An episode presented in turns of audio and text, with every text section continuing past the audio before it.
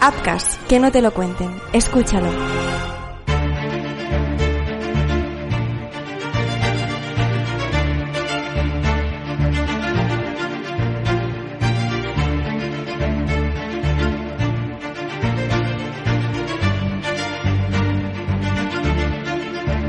Hola, ¿qué tal? ¿Cómo estáis? Bienvenidos a Crímenes Ibéricos, a un nuevo análisis del caso. Hoy vamos a hablar, vamos a debatir sobre el caso Rabosa, un caso que ya narramos hace unas semanas y que podéis escuchar en nuestro canal.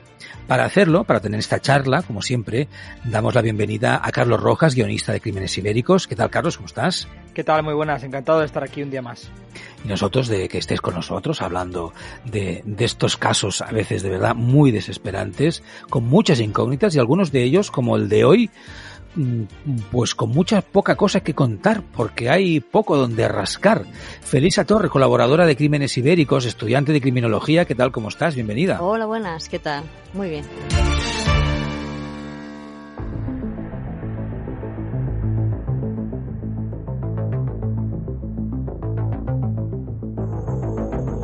Es un poco triste mediáticamente, informativamente, a la hora de hacer un análisis, ¿verdad?, encontrarnos algunos casos como estos en los que, eh, por desgracia, sobre todo por desgracia, de cara a la familia, a la víctima, hay muy pocas pistas, hay muy pocos hilos de los que tirar, aunque se haya podido trabajar mucho, en otros casos, ¿verdad, Felisa? Hemos tenido que poner un poco en la palestra, a lo mejor al, a, a, la policía, ¿no? Pues porque o estaban sobrepasados, o no tenían los recursos, o no sé, ¿no? Fueron momentos complicados a lo mejor para, para el departamento en cuestión y no se trabajó bien, o hasta, hasta para, para la justicia, ¿no? Pero en este caso es uno de esos casos, insisto, además reciente, del 2017. Mm, vamos a recordar un poco los hechos, ¿no? Por si no habéis escuchado, hace tiempo que escuchaste ya la narración. 23 de septiembre del 2007 un crimen sin resolver, el de Fernando Millán Chocero, de 57 años, casado, padre, en Rabosa, en la localidad de Petrer, esto en, en Elda, Alicante. Eh, Fernando gestionaba un bar-restaurante en el centro excursionista El Dense y de madrugada, a las 6 de la madrugada, fue asesinado. Eh, Ahora lo vamos a explicar, ¿eh? lo vamos a debatir, pero insisto, es uno de esos casos en los que te quedas un poco eh, desesperado. Eh, y en esta ocasión, insisto, porque casi no hay nada, ¿verdad? Fue asesinado mientras desactivaba los pivotes de seguridad que daban acceso un poco al, recinto, al bar restaurante, ¿no? En esta, en este paraje. Para que los vehículos no podían, ¿no? Pues por ejemplo, pues entrar sin permiso, acercarse hasta el, hasta el local.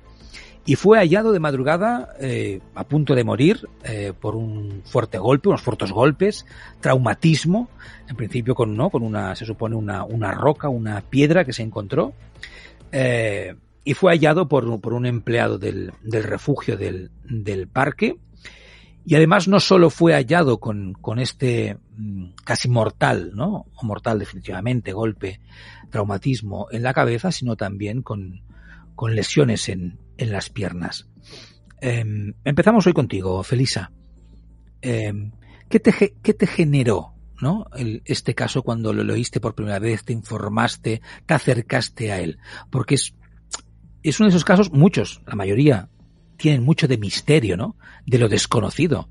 Pero en este caso es como una muerte de madrugada en medio de la montaña y no se sabe casi nada más. Hombre, la verdad es que a mí me da la sensación de que es como un ajuste de cuentas o um, alguien que fue a buscarlo allí a, a esa hora, que conocía las rutinas. Um, yo creo que era una persona conocida del entorno laboral, amistades, familiares, no sé, alguna cosa, alguna persona llegada a él. Porque la verdad, a las 6 de la mañana, en una carretera a 10 kilómetros del pueblo, además, por lo que he leído, una carretera sinuosa, con curvas, estrecha, y que lo fueran a buscar allí era una persona que sabía sus hábitos, sabía que allí lo iba a poder coger eh, desprevenido, porque eso da la sensación de una emboscada. Y esa es la sensación que da. O sea, mmm, la sensación es que fueron a buscarlo ahí porque ahí lo podían tener en una emboscada perfectamente y sabían que no se iba a poder defender, que no los iba a ver nadie, porque a esas horas no hay nadie en aquella zona y era como muy muy directo hacia él. Eh, hablas eh, hablabas en plural. No sé si es a conciencia, ¿no? O sea, eh, defendiendo la, la, suposición de que pudo haber más de un responsable de esa muerte o, o, o ha sido mm, sin querer. Es que no, no te lo sabría decir. Yo creo que solamente fue una persona. Uh -huh. Creo, ¿eh? Da la sensación, al menos, mmm, que fue una persona. Pero por las heridas que tiene, mmm, podrían haber sido dos. Carlos, vamos entrando poco a poco en este análisis desde tu punto de vista no sé si habéis visto, os, os, podéis buscar información en internet, ¿eh?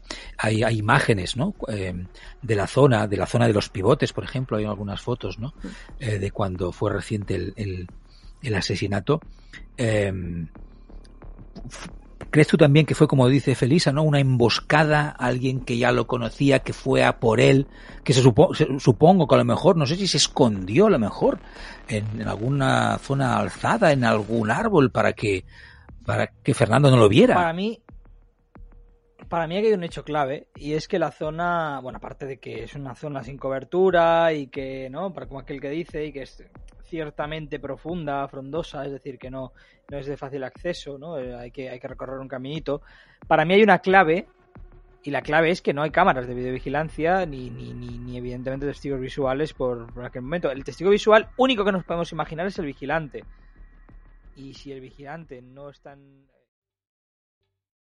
¿Te está gustando este episodio?